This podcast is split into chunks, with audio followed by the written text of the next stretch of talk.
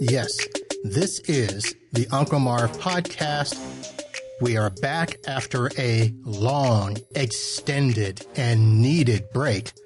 Had to do that, folks. It was getting a little too hectic. And I'll explain just a little bit about that. But first, I want to let you know that the show is not going to be just me. If you've paid attention, I've got a great guest coming up. She's going to be fantastic. You're going to enjoy her. But I want to take just a couple of minutes and explain why it's been such a long time between shows. And as many of you might know, the last show was recorded back at the end of July with my good basketball buddy, Dave Becker.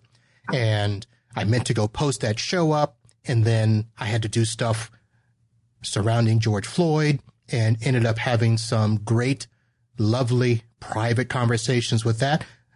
A little intense. So had to put a couple of things on hold, had to do work, had some major work projects come up, uh, taking away the weekends. And I know that many of you, when you were watching the show, you loved it on the weekends instead of a Tuesday or a Thursday night. I haven't figured out what the time frame is going to be long term, but I'll figure it out. But for the most part, I do these shows when I can, as long as they don't interfere with work or the wife. So the WW is what I have to contend with. So just to let you know about that. So I did have some great conversations. Uh, I actually got to visit with the lovely Carol McKenna and her husband over at Bonita Springs. The wife and I took a little COVID trip over there to get away one weekend. Um, let me rephrase that. The wife told me we were going and to pick a spot, and that's where we picked. So that's what we did. Also got to spend another weekend away this past weekend as we just celebrated our 18th wedding anniversary. Some of you owe me a dollar because you didn't think I'd make it past 10, and here we are at 18. So, suck it, guys. That's all I got to say with that. Uh, let's see what else we've done. Uh, I know that we've got some shows coming up.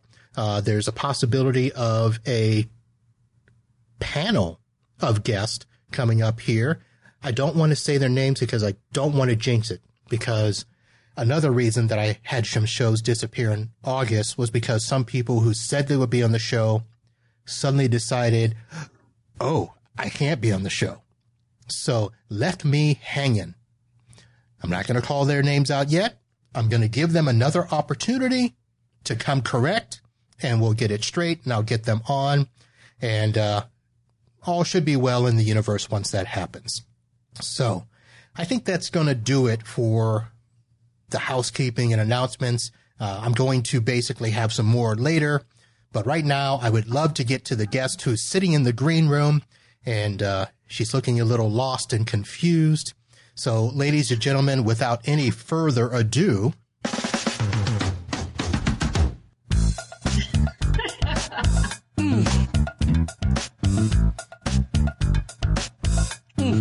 So,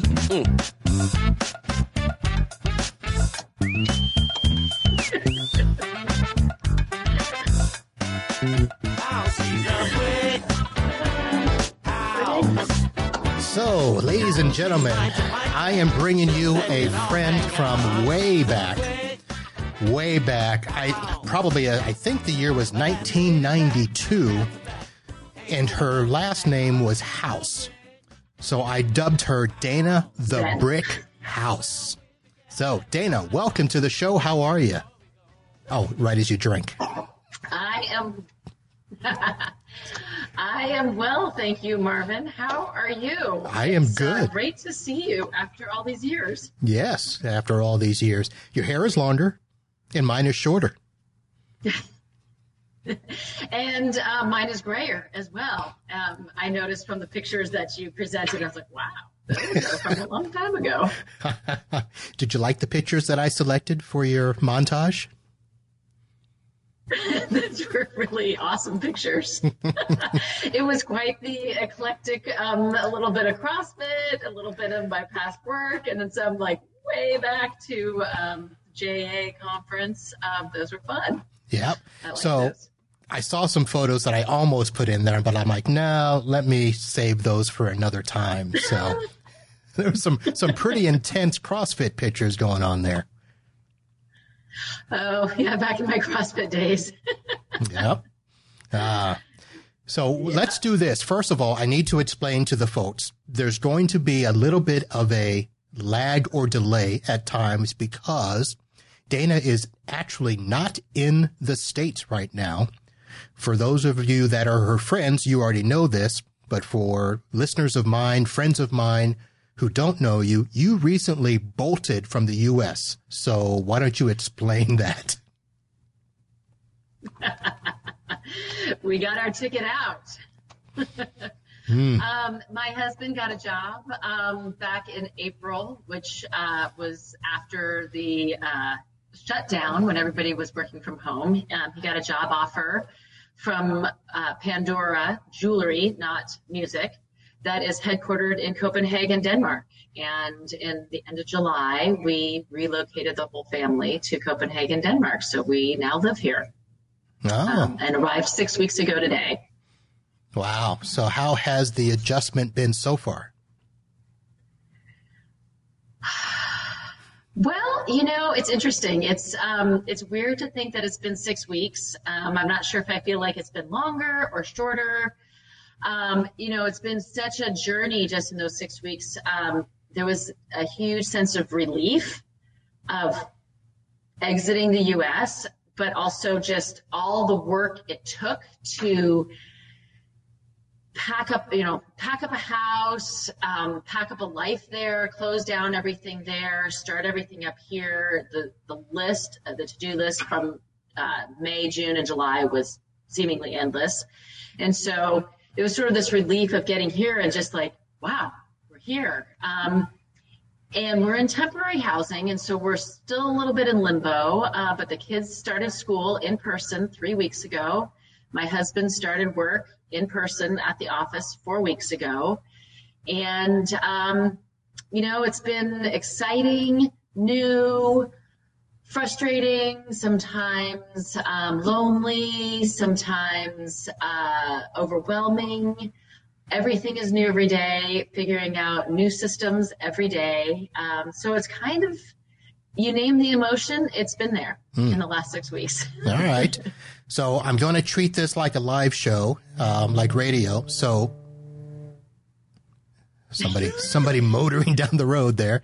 Um, so I need to obviously at times remind everybody that we're talking to Dana Armstrong, otherwise known as the Brick. And you just recently moved from, now I should probably go back and double check. Were you still in the state of Washington before you moved? Yeah, we moved it from Seattle. From Seattle. Mm-hmm. Okay. Yes. Uh, so you did that and moved over to Denmark. So let me ask the the obvious questions first. Your husband got the job, but did you actually know people in Denmark? Um, no. Well, so I have a friend that I met um, way back, even before I met you, um, in college on semester at sea. She is uh, from Houston, Texas, but she married a Dane, and they lived in Denmark for a number of years right after they got married. Two of their three kids were born here, but 12 years ago they moved back and live in Austin, but they come every summer. So they were here when we got here. Um, and so I saw her, but she has since left to go back to Houston. I know her mother in law, and I will, uh, she lives here, and actually I'll see her next week. But really, for all intents and purposes, no, we didn't know anybody. Hmm. Um, yeah, I mean, it's just everybody that I know here now I've met in the last six weeks. All right. So I don't know your husband, and we'll change that at some point in the future. And I have to, I, so. I have to believe that this was some kind of job to basically decide it's, it's a good time to leave the country and go to another country and stuff like that. And because of his job, I have to now ask about you and your job were you in a position where it was easy to make this move because you've you've been doing some pretty big things as far as I can tell. Well, so to add some context to that, we've actually been working on this for over a year. And the fact that we ended up in Denmark, Denmark was not what we targeted. Um, in fact, we were really trying to move to Southeast Asia. And um, so this has been something we've wanted to do pretty much since we met. And um, life takes its twists and turns. And back in 2011, um, we had an opportunity to maybe move to Turkey, and that blew up when the kids were really little. Um, then we had our own business, and then kind of recovered from that. So this wasn't out of the blue, and this was always something that we together as a couple decided we want to move overseas with our girls, who are now 11 and 13. And so while he was looking for jobs overseas and still working at his job in Seattle, I worked for, um, I was the executive director of a nonprofit that worked in the homelessness space in Seattle, which is a big, big issue in Seattle. And so, you know, it, it, it, was the, over the last, well, I, I left my job in May.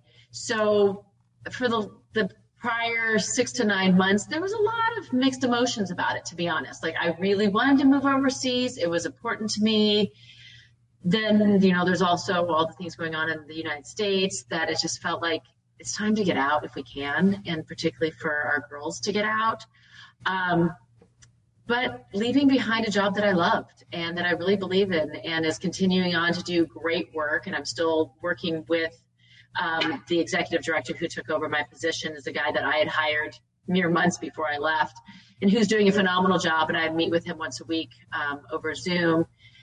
But you know, that was something I was really passionate about. So I was in 100% for moving overseas, but I did leave behind something that I believed in and loved. Um, but you know, life is like that. You gotta, you gotta make choices, and this was our choice. And I was in 100%. Okay, all right. Because part of me was thinking, well, you could have moved from Seattle to say Florida. you know. Just say Florida. all right, so you um, you've been yeah, could have. Go ahead. I was say say um, go ahead, because I was we, delay. Um, so we. Um, so we were really looking at overseas, um, and for so many different reasons of just sort of the growth opportunity to expose our girls to different a different culture and recognize that um, sometimes things are really different and they're they're not wrong they're not bad they're just different and you don't even know what's different until you get into it and you're like whoa that's really different. Yeah, oh, yeah. you know gotta gotta figure out this new system. Um, and you know learning how to do that. I mean kids are are very adaptable and very resilient and they're doing great. They love it. They're very happy here i was going to say kids are not only adaptive they're resilient and you picked probably the right time to do it um, of course if you'd have done it younger you know maybe they wouldn't appreciate it you know because they've at least now at the age where they've seen some stuff they know the us and now they can see another country and how things are viewed from outside of the U.S. Exactly. Exactly. And, you know, this past week, just yesterday, uh, their friends from Seattle started school online. And uh, we, we got sort of the play by play from some close friends of ours because Seattle Public Schools had a few technical glitches getting going online. Um, and so they're feeling very, very fortunate that they go to school in person. Um, of course, our experience here would be very different if they were going to school online. They wouldn't know anybody. Um, and that they, you know, kind of have a really normal life here for the most part. That is something that I know being in the United States, it's, it's hard to even imagine that. Like, what does that mean? Hmm. Um, but, um, you know, masks um, they're now mandated on all public transit. You get a $500 ticket um, if you don't wear one, and it is enforced. And everybody wears them. There's no chin slings. There's no noses hanging out. Everybody wears their masks. Um, but for the most part, you don't see them anywhere else other than around transit stations. Other than we did just go to Tivoli today, which is the big amusement park. And any of your listeners who have been to Copenhagen in the summer have no doubt been to Tivoli because that's one of the places you go. Um, and so there were several rides that we were required to wear masks. So we had our masks um, and they would hand them out to people who didn't have them. But other than that, life is pretty normal here. Okay. Um, it's kind of weird. Yeah. yeah.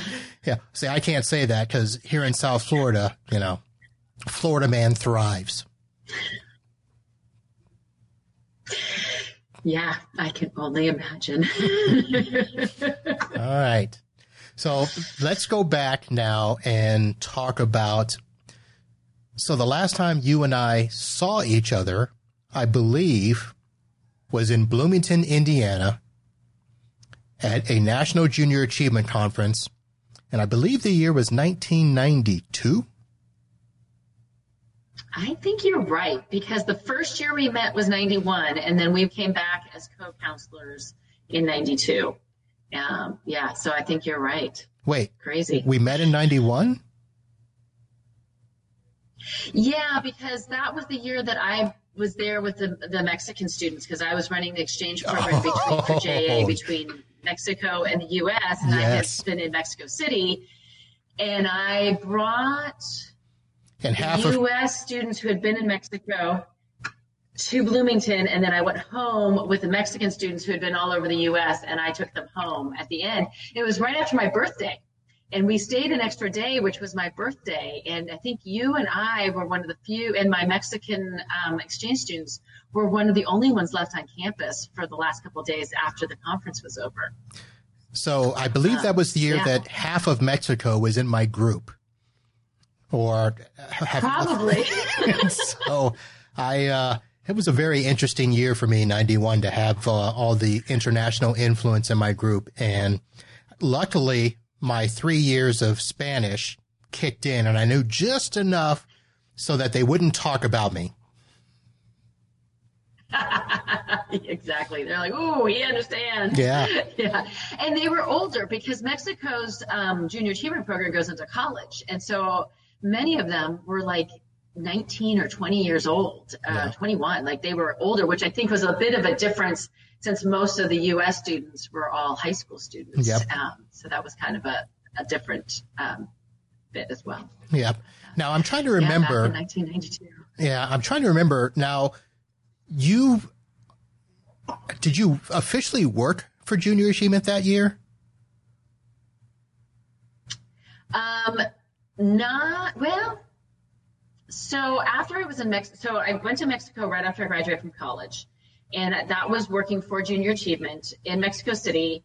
And then I came back and I worked for a foundation that was doing a um, a business exchange with Moscow, and then uh uh in conjunction with that was the opening of junior achievement in Russia, which was kind of a big deal back Yes. in the 90s. Yes, it was. Um, in the early 90s, yeah. And so I spent the fall of 91, right after I had been in Mexico, in, in Seattle, but working with, calling every single JA office across the country and talking to the executive directors and saying, this is why you need to participate in this, and this is how you can raise money, and you can bring students, you can bring business consultants, and you can bring JA staff, but this is what it costs, and these are all the things.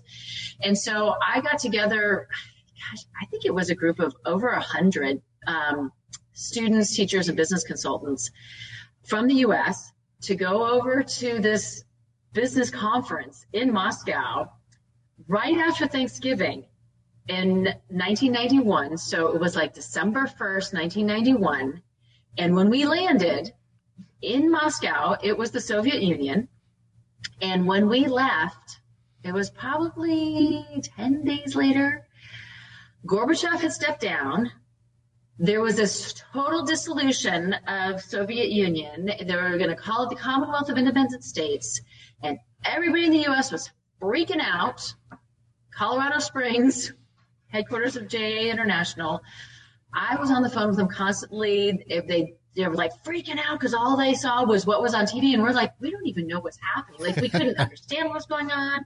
We couldn't. We didn't understand, you know understand Russian, and so they were like, okay, Dana, you're going to take everybody and leave five days early. Oh no, we can't do that because they're on flights. So. Dana, you're going to take the students and hang out in Stockholm and wait for the adults to show up. Oh, no, we can't do that. There's not enough flights. We ended up leaving on the flight that we were supposed to leave on but in the meantime, our accommodations in Moscow for our last night in Moscow, once we brought everybody back to Moscow, we had groups going all over the country, had been canceled. And so suddenly we had 100 people in Moscow with no hotel reservations. And I'm pretty sure there were a couple crates of whiskey that got us some hotel reservations pretty quickly to move us around. But mm. it was this whole huge thing with JA. Um, but you know, we were fine. Like we weren't in any danger. But um, yeah, so that was in 1991, and then I don't remember what I did after that. But you and I had kept in touch, and so you're like, hey, I'm going back as as a counselor or whatever, group head of a group. You're going to be my partner, and I was like, all right, why not? So you and I did that. I think that kind of freaked you out. That at that point, I wasn't actually.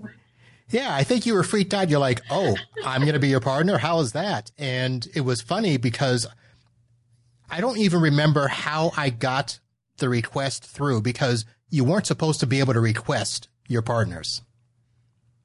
And I don't, I don't know I what happened. Marvin has some strings that he can pull. I just think that you're well connected, and everybody's like, "Oh, well, you got to give Marvin what he gets." I think you just knew the right people to talk to. oh my! Uh, so yeah, so those were those were fun days, and uh, you know some of those pictures that I put in your montage are from there. I have a couple that I almost put in uh, from the night of the the dance. Um, you and I dressed up with the kids, and you playing, you know, Mother House and cutting the cookie and giving it out to the kids. Probably don't remember that, do you? I'd love to see those pictures. I don't. I, you know, that was so long ago. And since I don't have those pictures, I don't have, you know, the picture that you showed me in the, of me in the dorm in the green shirt. It's like, wow, that's a long time ago. Um, but uh, yeah, no, I'd love to see those pictures. That's pretty funny. Of us dressed up. That I'm sure looks good. yeah, for the girl who was the outdoorsman yeah. and climbing mountains all the time and stuff. And I, I always, for some reason, got the mountain mixed up because if I remember correctly, I always told everybody, oh yeah, she climbed Mount Kilimanjaro, but it was Mount Rainier or something like that." that. Is that, does that sound right? It was Mount, that summer. It was Mount McKinley that summer in Alaska, uh, Denali. Okay. Because 1992, I climbed that in July of that summer. And then later in that summer, uh, you and I met up in, in Bloomington. So yeah, that was probably the last mountain I climbed. But maybe, no, maybe not. I think I've, I've climbed a couple since then, but my mountain climbing days are long, gonna, long behind me. I was going to say, it was like a mountain a year for you for a while there, wasn't it? Yeah, I mean Denali was really the big one. I mean the tallest mountain in the in the U.S. Um, that was an expedition climb of uh, 17 days on the mountain. That was the biggest undertaking. You know, I did uh, Rainier a few times, Adams, uh, St. Helens. Uh, my sister and I had were down in South America and we did some other things down there, but Mount McKinley was really that was the big one. Yeah. Hmm. Okay. So, All right. Did you go, did you go back to um, the JA conference after '92, or was that your last year? I went for two more years. Okay. So my last year was '94, and it was let's see so 92 was i believe the year that they changed the name to the international student forum and 93 okay. was the last year at indiana university 94 they moved it to michigan and it was a completely different University different... of Michigan in, in Ann Arbor? No, no, no. They moved it to some it, it wasn't a college. It was some camp or some weird place. And it, it just, listen, okay. no respect to junior achievement, but for me, that conference stunk and I was done. That's probably the easiest way I can put yeah. it. Um, but I should say it stunk for yeah. me. I think there were a lot of people that still liked it. They, the conference continued on for a few more years. Uh, it was called the Company Masters Program or something like that. And it, I mean, it, it did good stuff, and they've even brought a conference back similar to that, but nothing nothing will will compare to the National Junior Achievement Conference. That thing was huge. I mean, it was kind of, if I look back on that, um, just the coordination to make that happen and how cool it was that it was on a really nice college campus. Um, and it was a very well run program for the two years that I was there. Um, that was that was pretty cool. Yep, it was a big event. So, uh, so last year, well, no, was see, last yeah. So last year, a lot of the staff and I probably sent you a message seeing if you could go. So we started this thing where every few years, a bunch of the staff over the years will gather back at Indiana University. We were able to do it last year. We couldn't do it this year. I believe we're going to do it next year. Um, but it's great to be able to see all the different staff members, some that worked for Junior Achievement, others that were just staff members at the conference, uh, to be able to, you know, sit back, reminisce, talk about life, kind of like you and I are doing now, um, and just talk about what that conference was because – you know, when you came those last, those two years, that was probably the tail end of one of the most robust errors of conferences, you know, to put 3,000 students who didn't know each other, cram them into this curriculum for one week. And many of those kids became lifelong friends who, you know, you may never see them again or you may see them every now and then, but every time we went back to the conference, it was like picking up as if it were yesterday. That's cool. Yeah.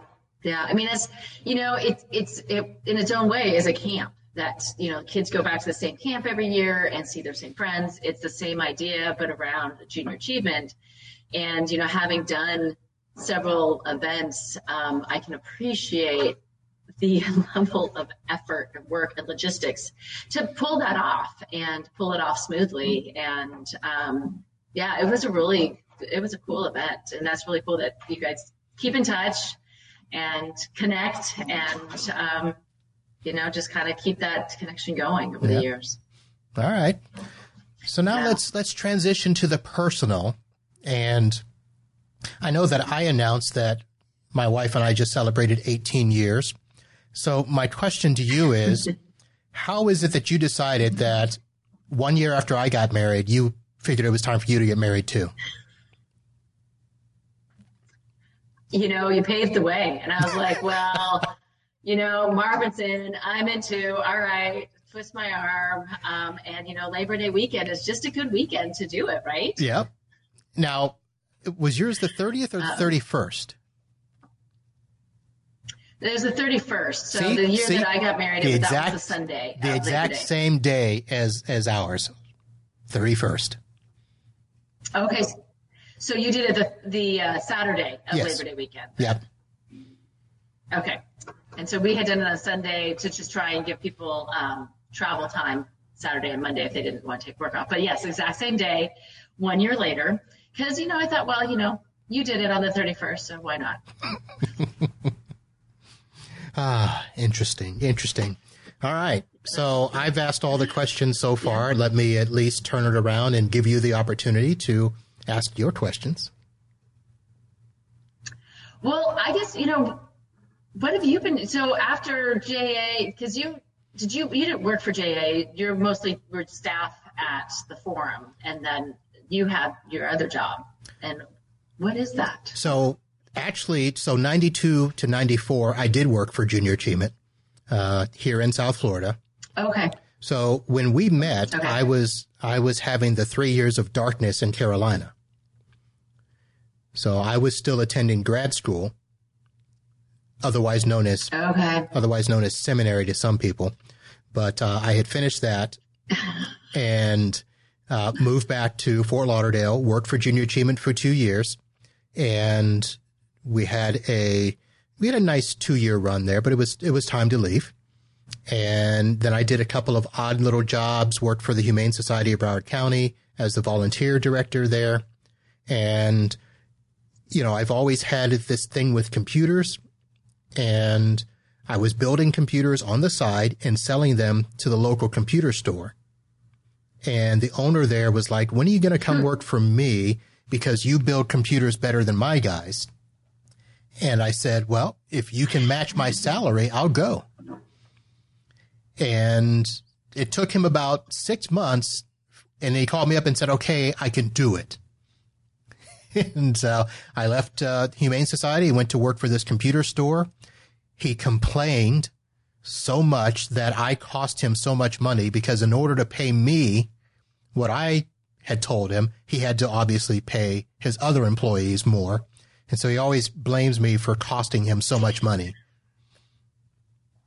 Mm, from paying actually livable wages Right. and wages that are good and Yes. people can live on. Yeah. Uh, so I was there for two years. And then uh, one Tuesday morning, he pissed me off and didn't think that I could run a store or do anything on my own. So I said, all right, I'm done. And so that next Monday, I had my business plan. I had my letter of resignation, started the company that I have today. Uh, that was in 1997. It was to do um, on site network support. And I am still doing it today. Wow, that's that's a long run. That is um, It is. uh, 23 years. Yep. Good for you. I can appreciate how hard running your own business is, and that's no small feat. Good for you. It's been fun. It's been it's been Yeah. weird at times, Yeah. but fun. So, d- so do you have employees, and um, or is it you, or how do you? Um, So I at one have a- point, yeah. So at one point, I did have three employees that were not my family. Uh, that goes back okay. um, in 2000, yeah, somewhere in the 2000s. I started hiring staff, and I had two full time techs that worked for me. I had an office person, um, and then things started changing in the industry. So we started switching some stuff around. Once we started to be able to do remote support, I didn't have to. Um, let me rephrase that. I got tired of looking at the techs in the tech room not doing anything. and I'm like, I'm just paying them to sit. So I got rid of the techs. Uh, I tried to keep one full time, and uh, in 2008 is when Kim uh, actually left the job that she was at and started coming to work for us. And so we kind of made a transition, got rid of the tech. So it was just her and I for a long time. And I subbed out uh, techs when I needed them. So I've got some some other friends in the in the industry. Uh, they have their own business, but we basically help each other out. So you know, when I do need to do big jobs and stuff, I hire them and they hire me. So I've been able to do this with subcontractors, and just last month hired my nephew. Oh, So that's exciting. Yep. So I got to teach him and see how well he'll do. And we are probably, I'm probably on the cusp of where I should probably hire a full time tech again, but we're going to try to see how long we can go before doing that. Oh. So is he? How old is your nephew? 17. Okay, so um, that's uh, that's cool. That, that'll be a great experience for him to learn from the master. um, now, is is Kim your wife? Yes. Yes. I don't, I don't, I don't let her out much. You? Shouldn't. Um, it, did you? How did you meet her? Did you meet her because you had hired her to work for you, or she worked for you because you already were had a relationship? Oh. I guess See, I don't, if I look back, it's 18 years. I'm trying to think. I've probably never officially told the story.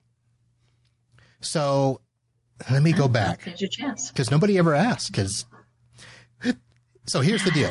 So I met Kim in a bar, but the way that I met her is not like I went to a bar and she was at the bar and we met up and stuff. She was coming down from Ohio with a friend, and the person that was supposed to kind of take them around and show them around was the sister of her friend who like bolted on them or something like that. But she said, what I can do is there's this guy I know that can show you around and make sure that you guys have a good time. So that was me. That was you. Only I didn't know that I was designated to be this friend. so this is somebody who I had just kind of met and so when I say this bar, it was it was more like a sports bar for me. I would go like on Sundays and Mondays to watch the ball games, and then I'd leave. But on the weekends, they were a bar, and they had you know a dance club, and they had a live band, and every now and then I would go. But I was such good friends with the bartenders and the owners that if there was ever any trouble, I could step in and help and not have the bar, you know, have any liability. For instance, you know, if if a regular girl got too drunk and needed a ride home, I could take her home. Everybody would feel good because I wouldn't take advantage of her and get her home safe and all that stuff. So that was that was my role at the bar. It's weird, weird role. Um, but somehow so Marvin. I mean, Yep. So apparently I was supposed to meet them one Saturday night, but didn't. And I don't remember why. And so on like Tuesday, I get a call and it's the friend yelling at me for not showing up to do what I was supposed to do. And I'm like, what are you talking about? And she had, and she's like, remember my friends? I said, oh yeah, yeah, yeah. So I had to like get dressed up on a Tuesday night to go out and meet them. So I met her on a Tuesday night and the friend was leaving the next day. yeah. So basically they still had 10 days left on their vacation and I ended up spending either seven or eight of the next 10 days with them. And good thing you actually showed up to that one, huh? yeah. So, you know, at the end of the 10 days, we, you know, we hit it off and stayed in touch. And six years later, I convinced her to move down to Florida. And then two years after that, we got married. Two years after that, she moved to Atlanta. And two years after that, I said, enough of that. Get, get your butt back down to Florida. and we've been here ever since. yeah. So where in Ohio is she from? She is from a town called Rootstown, which is outside of Akron, which is near Kent, which is outside My- of my Cleveland. is- okay. Outside of where? Cleveland. So it's like an hour south of Cleveland. My husband is from Cincy. oh, okay. Yeah. Yeah. So we go to the southern part of the state Yes. rather than the northern part of the state. All right. But yeah, so we go to we go to Cincy. Yeah. So tell me about Snowden. How did you meet? And that just sounds so Seattle of you to find some guy named Snowden. well, you know, I will often say that his name was part of the attraction. um, we met at a party. Um, my friend Dana uh, invited me to a party uh, that was uh, being thrown by a guy who is now her husband, but she had just started dating him. And he had gone to business school with Snowden, and a bunch of them after graduation had moved out to Seattle and didn't really know anybody, so they kind of all hung out. And I met Snowden there. Um, and we chatted for a little bit, and then uh, and then I kind of lost him in the party. And then we danced later, and then um, he asked me for my phone number, and I was like, "Great." Gave him my business card, so it was clearly my number, right? You know, and, but I did say I didn't use the email address on there, so you have to call me, which was really the fatal mistake. Um, so he didn't call. And um, my friend Dana called me every day. Did he call you? Did he call you? Like, no, he didn't call me. And um, so I was like, you know what? He's not going to, you know, whatever. It's not meant to be. And I guess about a week later, Dana and her now husband, um, boyfriend, were out at a concert and ran into him, into Snowden. And she's like, she called me the next day. She's like, I was so good. I didn't say anything for the longest time, but then he started complaining about how hard it is to meet decent women in Seattle. She's like, I told him he screwed up with the, the best girl he could possibly, you know, he totally blew it. And he's like, okay, okay, okay, okay. I'll, I'll reach out to her. So, uh, he got my email address through Randy and, and Dana and sent me an email and, um, and asked me out, apologized, and you know he was very he was very um, very funny about it. It was very endearing, and so we went out, and that was that was that. Okay, so That was uh, 20 years ago in January. Hmm. Now, Yeah. of course, I'm going to ask these questions, and I don't know if anybody else did. He had your business card. Why did he need to get another email address? Did he throw the card away?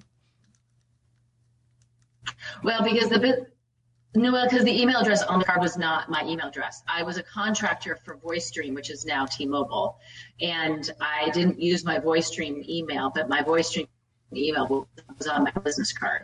Okay. And so he's much more of an email person than a call person. And so he had to get my real email address from um, from Dana to Oh. email me. See, that And would have been a that would have been a strike. It's like I told you to call. no, it was, it was, it was. You know, it's so funny. So I got the email. I was at work and I saw it come in, and I was like, uh, I just rolled my eyes. I'm like, this is why am I bothering? This, what is he gonna say? And so Snowden, Snowden is um, he's he's an English major who writes very well. He's also quite funny, and um, he wrote this very like I screwed up, but it was very funny and it was very endearing. Um, and he just kind of redeemed himself with that. Hmm. And um, I was like, all right, we'll give this a shot. So Okay. um, and it's funny because he he is not I, for years after we started dating and married got married i just would every once in a while just be like i can't even believe we started dating. Like once we started dating it was all good but he's not a flirty guy. He's not a pickup guy. He's not a player. He's um so uh the fact that we actually could get once we got on our date it was all good. Interesting. um so we just had to get there. All right. Yeah So I'm going to ask the yeah, second question because all history yeah. So watching the screen here, it looked like you were looking up at somebody. So I know you're at home. I know it's late there. So is he like watching you? Is he in the other room? Did he walk in just as we were going through this? No, he is, uh, well, he's in our bedroom. We're in a very small apartment. We're in a two bedroom apartment. I'm in the dining room area. He is in the bedroom. He can probably hear me. Um, but when I looked up, my daughter, my daughter was walking from her room into our room, which is where the shower is, wrapped in a towel. And so I kind of moved my computer a little bit so that she wouldn't be walking behind my computer. Um, yeah, so they're all home. They got home from Tivoli. It's dark now. It's uh, ten minutes to nine, and it's uh, and it's dark. But uh, the kids will be going to bed soon. But no, I'm by myself in the room right now. All right. So, so you're seven hours, you're seven hours ahead of me.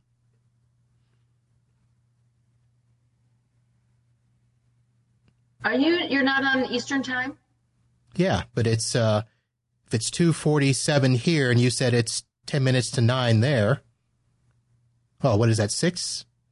So six. Six hours. Uh, Six hours. Yeah, because I'm nine. Of, yeah, because we're nine hours ahead of Seattle. So Okay. six hours. So six hours. All right. Not terrible. Yeah.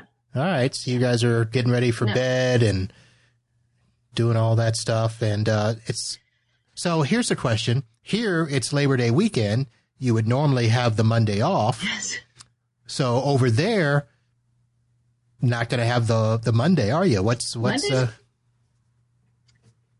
Monday actually is a kind of a big day for us because we've been here for six weeks and we are finally able to have our appointment because it's only by appointment with the bank to set up a bank account in Denmark, what? which is huge because everything in Denmark is mobile pay. It's very digital. There's you can use cash, but it's not a particularly cash thing. But everything's mobile pay. Everything at the girls' school was mobile pay. So it's they went on field trips and they're like, oh, pay mobile pay this, and we're like, I, I, I have no way. We couldn't pay our cell phone bill because it is only digital pay, And the only option that they gave me was to wire money from the US, which costs $45 to wire money for a cell phone bill that was $66. And so we have been living, living just, you know, in our apartment, everything as tourists. And so setting up a bank account is a really big thing. It usually doesn't take this long. There's a big backlog from COVID and everything was shut down and a lot of people moved here. And so um, it doesn't usually take six weeks, but Monday is our bank appointment. So that's a big day for us. Wow. Um, the kids will go to school as usual. um, but yes, there's this whole series of things to set up a bureaucracy to set up to become a local resident. And um, that's actually our last piece. And it's not, oh, it, the bank isn't usually the last piece. Um, but there's all these other things that, you know, I think it might be the same to move to America, but, you know, I've had a social security number since I was a baby, so I didn't have to activate my social security number. But here we had to get our CPR numbers issued to us and we had to get them activated, but we had to wait three weeks before we could get them activated. So we weren't actually in the system.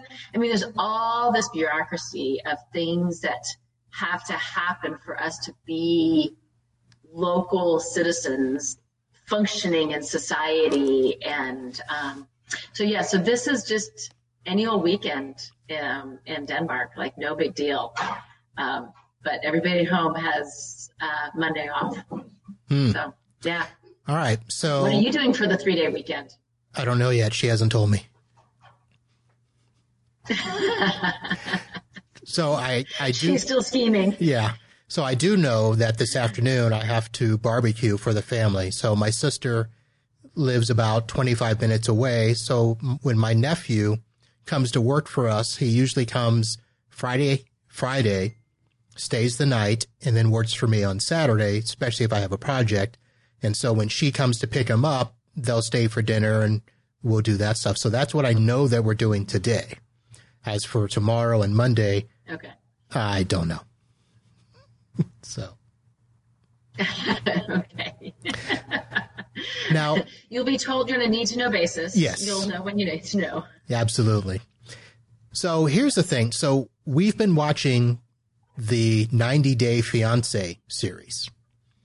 And I don't know if you've watched that or know what it is, but it's basically on uh, what channel is it? TLC or whatever that channel is.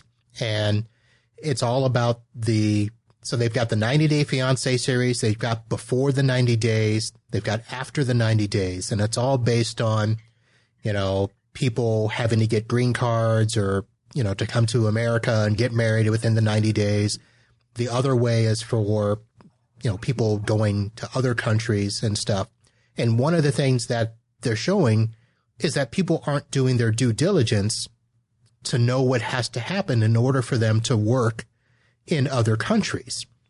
And so I was going to ask you, you know, this is a situation where you're not going to like, you know, meet somebody in Denmark. You're moving your family there.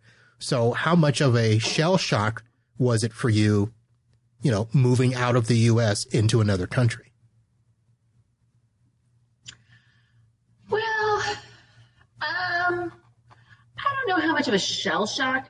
You know, I've lived in other countries um, various times in my life. Um, it has always been Spanish speaking countries and I speak Spanish. Although when I first did that, I didn't really speak Spanish. That's how I learned Spanish. So, um, I've lived in Spain, Mexico, Costa Rica, Chile, um, Argentina, um, various times, various periods of times. Um, so moving to Denmark, um, you know, it's European. It's uh, there's a, there are differences, a lot of differences, but there's a lot of similarities that make it not too hard. And the other thing that I think actually about this a lot is Danes.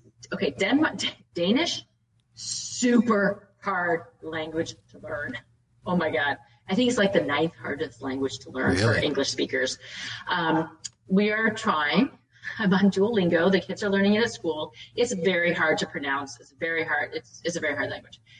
Danes learn English starting in third grade. And almost all adults speak excellent, like excellent English. So interacting with people in stores, on the phone, the phone is the hardest. I don't know if you've ever tried to make a phone call in a foreign language. Um, it's really intimidating. And even when I was, when even being fluent in Spanish, speaking to somebody in Spanish on the phone is, is really hard. And but I can pick up the phone and once I can get through the automated phone system and talk to a person, the person speaks some level of English. And so there's a lot of things that aren't as hard here as they might be in other places. Um, Except getting a bank so account. Shell shocked.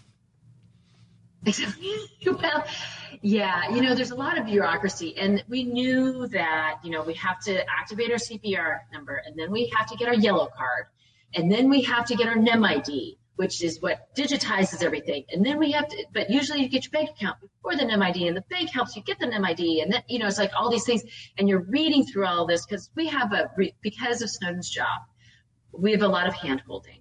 And so we have a relocation person at his company as well as a relocation agency that is doing a lot of stuff for us. But there's only, but they can't do our bank account for us, but they set it up and so forth. So they gave us all this information ahead of time. And I remember reading this going, oh my God, I know this will make sense to me once I'm there, but wow, this is really confusing. But, you know, once you're here, you kind of go through all the steps like, okay, I did that. Now what's next? We have to wait for this. Now we got that. What's next? And so it's, it's just kind of figuring it out.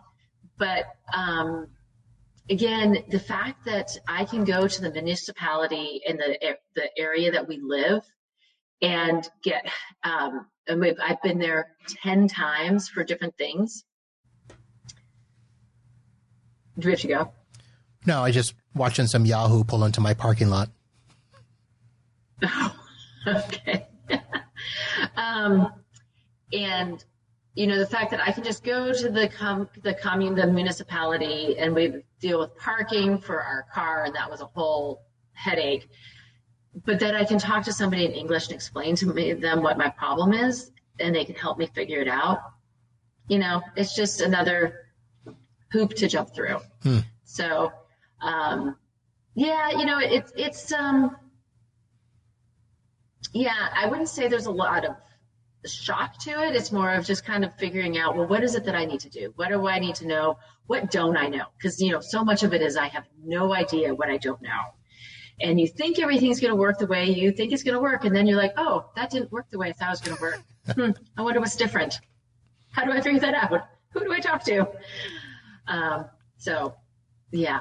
Okay. But I now have some friends that have lived here a while uh, that I can ask, and I have some Danish friends that I can ask things to. So, you know, you just got to be patient and realize some things just take a lot longer than you expect they're going to take. All right. Now, you originally said yeah. that you were targeting Asia uh, as your out of the country yeah. place to go. Uh, did you have a specific reason? And are you still trying to get there? I guess is the other question. Well, so uh, Thailand came up as an opportunity for my husband, totally coincidentally, about a month before we were going to visit Thailand. And so that was about a year ago, July. And that looked really promising, but ended up not being a very good fit. Um, but once that kind of hit the radar, I was like, ooh, Thailand, Singapore. For a little while, he was um, interviewing for a company in Seoul, Korea. Um, it just, I, I'm drawn to things that are so totally different than what I'm in that that seemed appealing to me. Like that's just who I am. Like, oh, that's not at all like America. Let's go there. Um, so that was kind of that. And then Denmark popped up, and like, why don't we not? You know, I don't know. I was here 22 years ago in February. It was really cold. Um, I was like, well, why not? You know, um, it ended up, given what's going on in the world now a really good place to land. Um, are we targeting it still? You know, for right now, we're here. We don't know how long we'll be here. he works for a Danish company, so there's no end date, there's no repatriation package. And so, you know, we're committed to two years because I feel very strongly that this first year is going to be hard and it's going to take a while to find friends and really feel settled. And so you got to stay at least one more year after that. And then after that, depends on whether Snow likes his job, um, whether we like it here, whether there's other opportunities other places. Um, a full winter. November election goes. a full winter. You know, I'm I'm a little concerned about the winter, but um, you know, Seattle though, it's it's a it's darker here and it's I think a little and colder here, but I mean, there's a big difference from moving from say Florida to Denmark than moving from Seattle to Denmark. Um, you know, we have long December, January, February, February, so long. It's cold, it's dark, it's rainy. So, you know, we're here instead of there. Yeah, I It's um yeah, so I lived in Berlin, Germany when I was young, so I did not know what the winters were like. I don't remember them. We lived in Topeka, Kansas for a few years. I remember snowstorms, but I don't, you know, I was a kid, so uh, it was very different. So when I became an adult, they were fun. yeah, when I became an adult, I had three winters in North Carolina. They were okay. They weren't horrible, but when I North met, Carolina's not bad. That's south. I know. So North when I, Carolina, dude, like that's not winter. hey, if the if the bridges can ice over, that's enough for me. okay, that's cool. Yeah. Cool. So when I met Kim and she was in Ohio, so I went up to visit her a couple of times. I did, you know, visit a couple of winters, but I was like, oh no.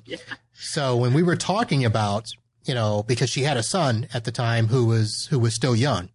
And so the issue was whether I would move there or she would move to Florida. And this is, this is, um, not to pat myself on the back, but I'm going to say I made the offer that I would move to Ohio. Luckily, she said no, Wow, that's a big offer. yeah, but she said no. maybe she realized that that might that might not be a long term relationship if she moved to Ohio. Well, the desire for her to move to Florida was a lot greater than the desire for me to move to Ohio. So she's actually a beach person. Yeah. Well, there you go. I So- mean, and you know the the beach in Cleveland. I'm, Yeah. I'm guessing the beaches in Florida beat the beaches in Cleveland. yes, they do. They do. Oh my. Wow. Yeah. Wow. Um, yeah, Ohio has real winters. That that's legit. Um, I would say North Carolina not so much, but Ohio that that's that's legit. Yeah. Um, yeah. Especially between, my husband and? I was going to say, especially between Christmas and New Year's. And, uh, I, I just, I can't do that anymore. Yeah. So my husband and I, um, six months after we got married, we got married in August, August 31st, as you know. Um, and then March, after we got married, we both quit our jobs and traveled around the world uh, until December. So March to December um, of 2004, which was awesome. But um, we came home. So we traveled all over the world, like airlines all over the world, you know, and I think we had one flight that might have been changed. We might have had one delayed flight, but most of the everything went smoothly. We come home, we go to Ohio for Christmas. We flew out Seattle on December 22nd, which I remember because it was my father's birthday, and we made it to Chicago because um, his parents actually live north of Cincy, and so we find it's easier to fly into Dayton, and there's no direct flights to Dayton. So we fly through Chicago, and we get as Chicago. Chicago is actually no snow. It's cold, but no snow, and Chicago's fine. But there's a massive snowstorm in southern Ohio, Indiana, and Kentucky. Shuts everything down. Like state of emergency, shut down. So we're in uh, Chicago. You know, if if we, I told them if we had kids, we'd be turning around going back to Seattle. but we didn't have kids. We just traveled around the world. We're like, yeah, we can do this. Tried to get a rental car. Couldn't get a rental car. Trains don't go that direction because we had to kind of go east and south. Right. And they just go east or west. They don't go east and south. So then we got a bus. So we were able to get a bus ticket from Chicago to Cincinnati. And but we had to get from O'Hare into the city, and by some grace of some God somewhere, we actually were able to get our luggage released to us um, from Chicago O'Hare. And we got on the L, went into the city, went to the train station, um, got the bus, got on the bus, when they said, well, we can't get to Cincinnati, but we can get to Indianapolis. Great. And it took, and we are supposed to get to Indianapolis at like know, 11 o'clock at night. I think we pulled into Indy at like two in the morning and it was, it was a blizzard.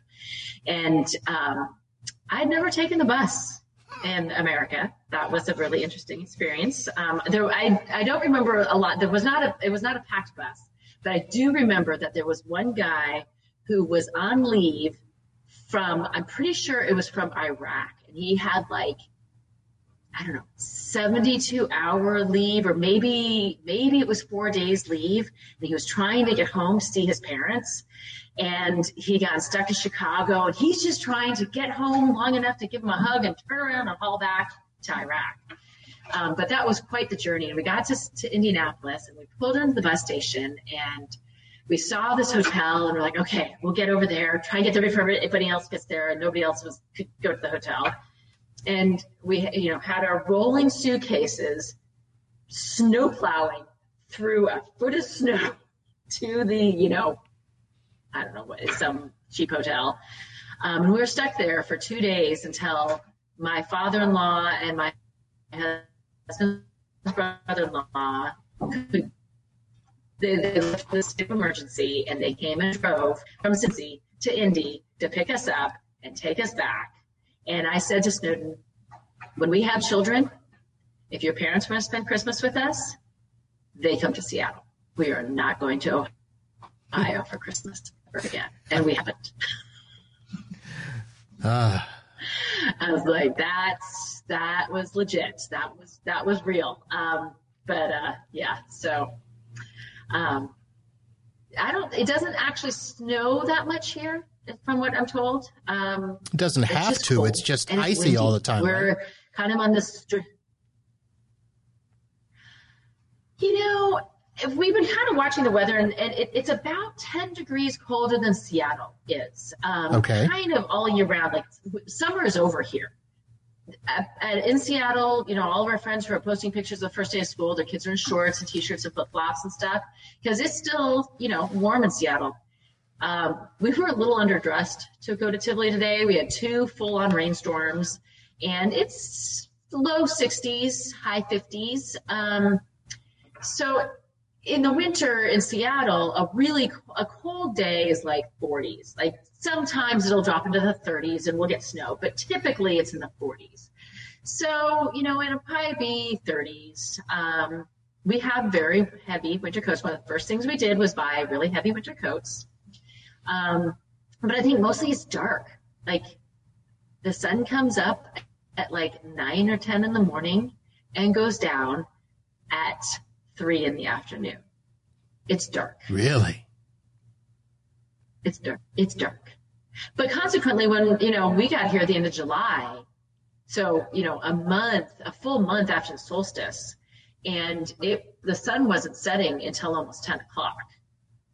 But we've been here for six weeks and it now, it was, so we started at eight. It was probably almost dark by eight, um, when we started talking. So yeah, we're we're really far north. We're about, I think, Seattle is a 49th latitude, and I think we're at somewhere in the high 50s, maybe 60 latitude. So we're pretty far north. So yeah, come visit. Yeah, I don't think so. But not if you have to start using if you have to start using words like longitude and solstice to understand the weather patterns, that ain't right.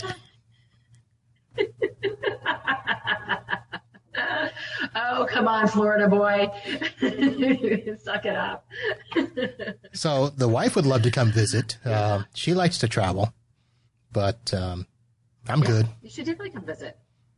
Well, we we have a reason now. We have friends. We have friends over there, so maybe we can do that. Friends who are going to have a, a guest room. Um, Well, not the now. house we're moving into has a guest room. Oh, you found a house. No, no, no. Oh my God. Yeah, we have a house that we have um, paid the deposit, and we are moving uh, beginning of October um, out into the burbs. We're now in like very urban downtown, not downtown downtown, but we're very urban, um, and we're moving out to the the burbs, which is north, further north than we wanted. But we got a house with a yard that has a trampoline that our kids are thrilled about. Um, so yeah, and it has like five bedrooms. Okay. So, So uh, here are the real questions. Um, are you on grid? What does that mean? Um, on like on the electrical grid? You know, are you? Is it stable electricity? Oh yeah. Oh, you were not that far. no. You know, do you have central heat? I mean, we're in the suburbs. yes, we're in the suburbs. No, we actually we have solar panels on the house, and um, uh, and I think there's uh, uh, floor heating. Floor heating is a big deal. Is kind of Oh. how a lot of people do the heating here. Okay, that Oh, that that that, that changes there. a lot of stuff. Floor heat, yes, that we can handle.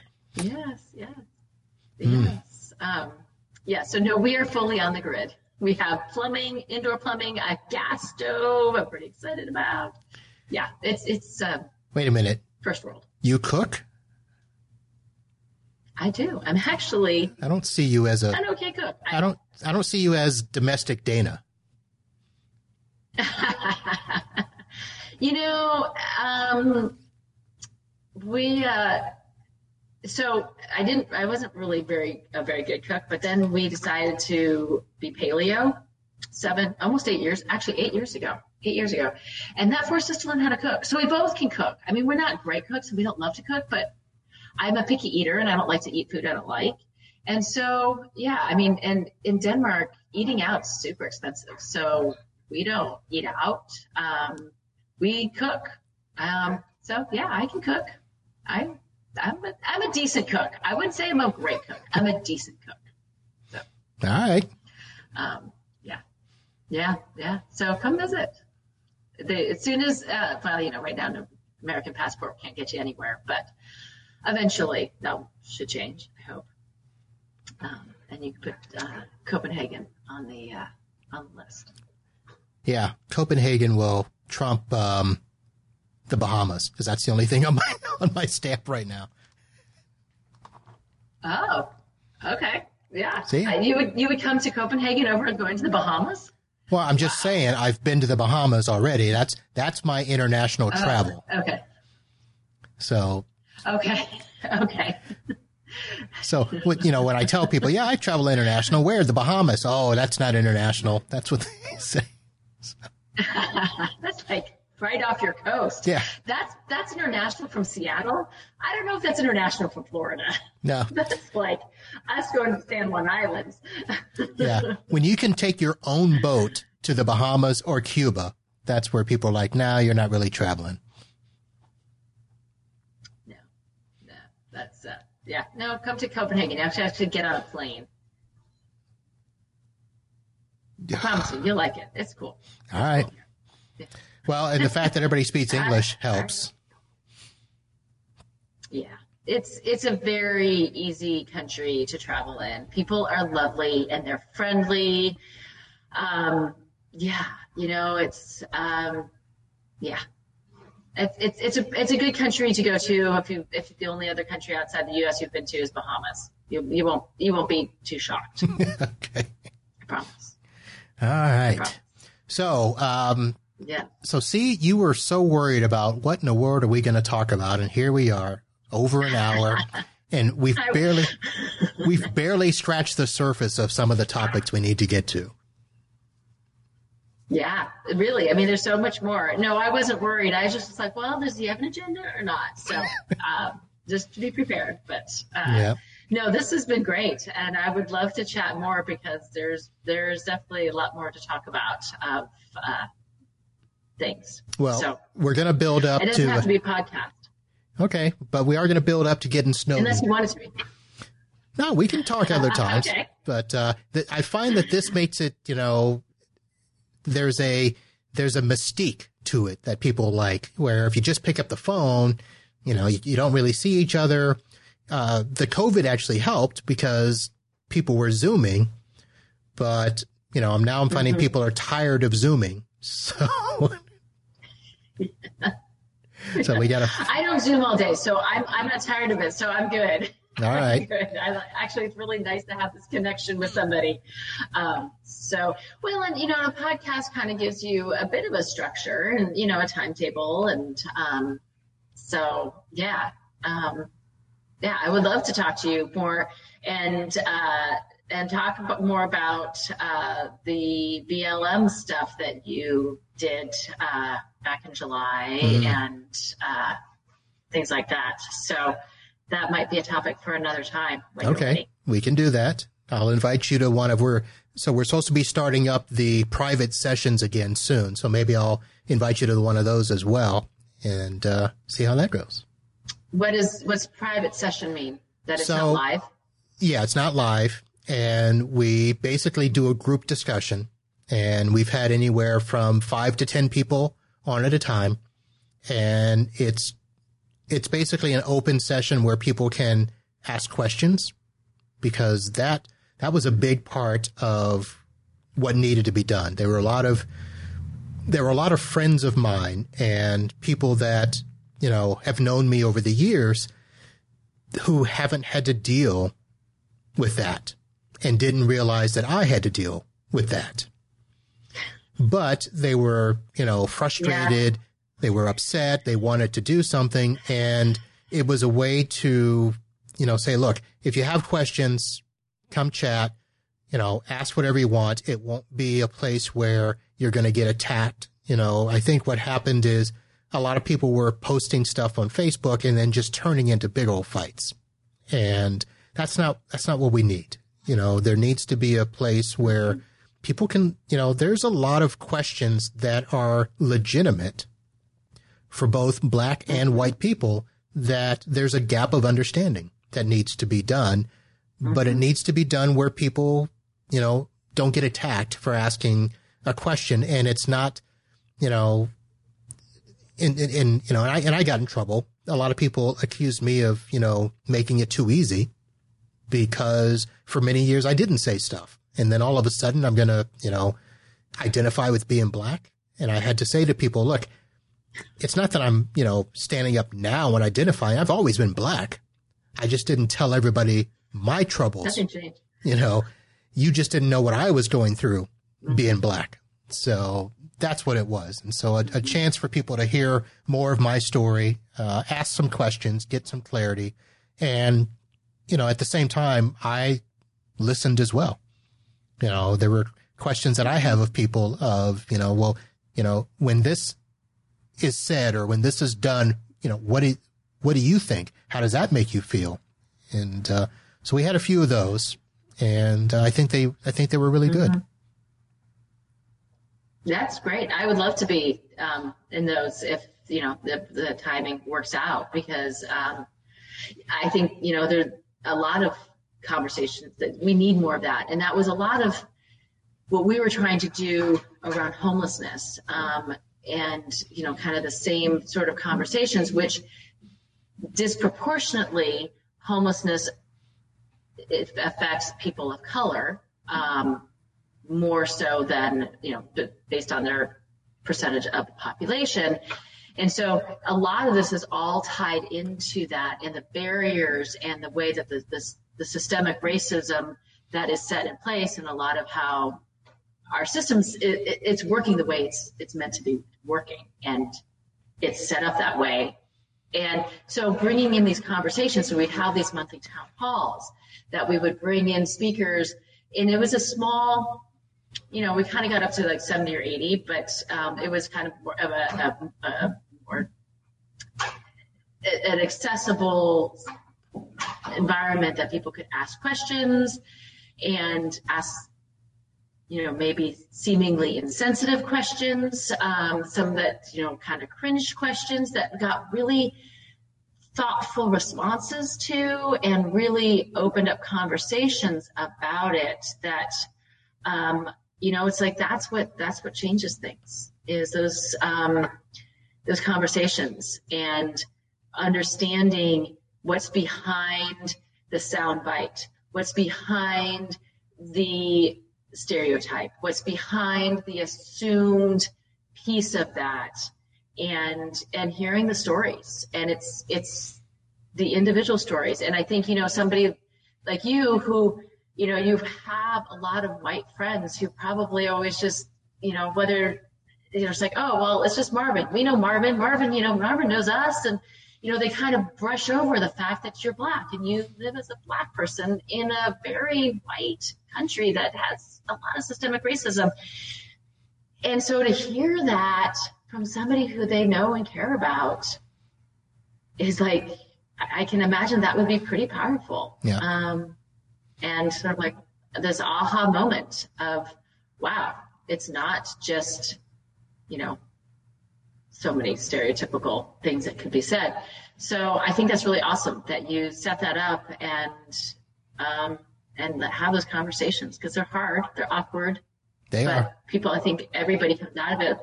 But I think at the end of it, I'm guessing that probably everybody's like, wow, that was really meaningful and kind of shifted their way of, of seeing things and, and how they're taking in information now. And, and, you know, things have only gotten worse and more in, in their face since then, since even the end of July. Um, and I can imagine that, you know, every single time there's news of the latest black guy who was shot in the back has, uh, you know, like.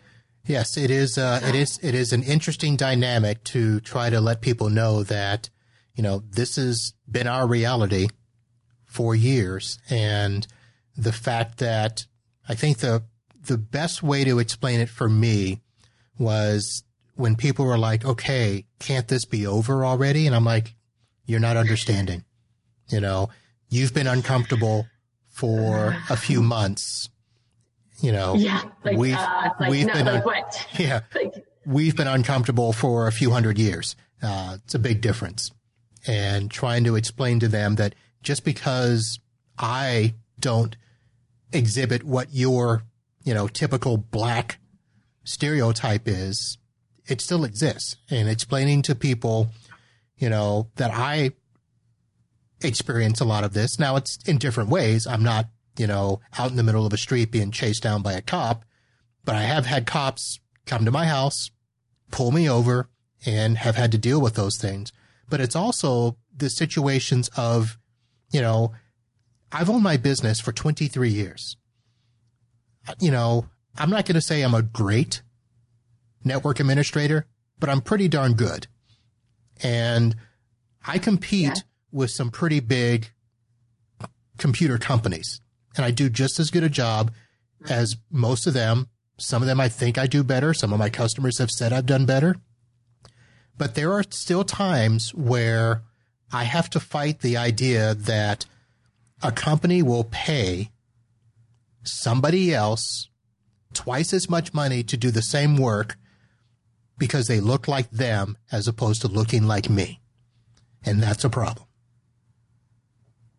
That is a problem, you know, and that's where you get into this ingrained systemic racism that the system is built that way to allow that and to be that and that there's a lot of people who think that that's okay. And and so to say can this be over already? It's like there's a lot of restructuring that need to happen before this can be over you know? It, i mean I, of course you know.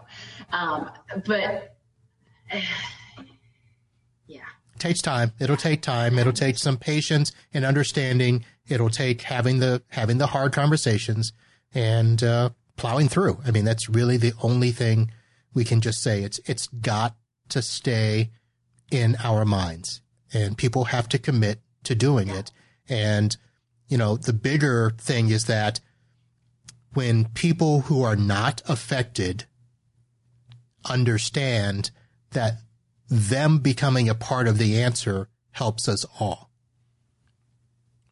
Yeah. That's that's the thing. Exactly. So, and I think that that's, and I think that that's sort of one of the things that uh, what COVID sort of actually brought to light is like, oh, well, this is um, the the struggles that that some people are having. It's like, well, you know, white people suddenly realizing that this is a problem. It's like, and black people are like, yeah, well, this is, we've been saying this for a long time. Yeah, yeah. You, are just gonna, yeah, you gotta start start listening now. So. Yeah, yeah. I mean, I guess better late than never, and that's how change happens. But um, yeah, I mean, but we have to rethink entire systems, and you know, starting with the police and how the police is structured, and and that's going to be painful, and that's going to be uncomfortable, and that's going to be scary. Change is hard. Change yep. is scary and especially when it's changing something that has worked for you, uh, you being me as a white person, but not worked for somebody else and I don't know what their experience is. It's like, oh, well, but I'm getting screwed and all this. It's like, well, are you really? who's really? Yeah, exactly. Are you really? Um, so, I mean, yeah, yeah. Talk, we could talk for a long time about that, and that's um, we could. So, I would love to know when the next time you have one of those, and if I am able to join, I would love to to join. Right. Um, I will let you know because I think that more conversation. Yeah. Okay. I'll let Excellent. you know, and uh, and we'll, uh, we'll get to uh, talk more about how hard it is to move out of the U.S. into another country. Um, okay. Get some more stories about that. Obviously, we we have more stories to share. You and Snowden, me and Kim and uh, we'll get caught up in those areas as well.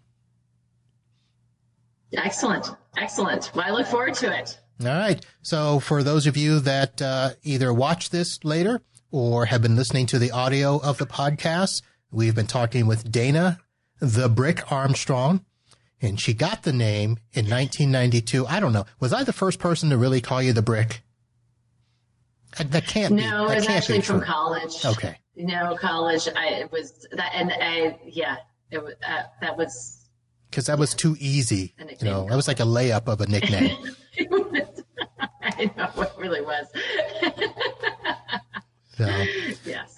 All right. So uh, I've been talking to Dana, uh, who now lives in Denmark, and we will be having her on again soon. We'll have uh, part two of the experience, and uh, be looking forward to some great shows. Dana, thank you very much for coming on. Thank you for having me. I really appreciate it. All right. And uh, folks, don't know when exactly the next show will be. I've got a couple of guests we're lining up uh, here, hopefully in the next week or so. So we'll be back with another episode of the Uncle Marv podcast.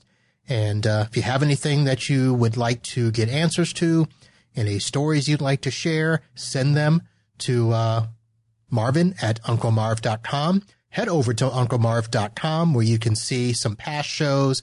You can, uh, I haven't updated, um, the pictures and all that stuff, but I hope to be doing that soon. But that'll be the place where you can go and get all information related to not only me, but the podcast.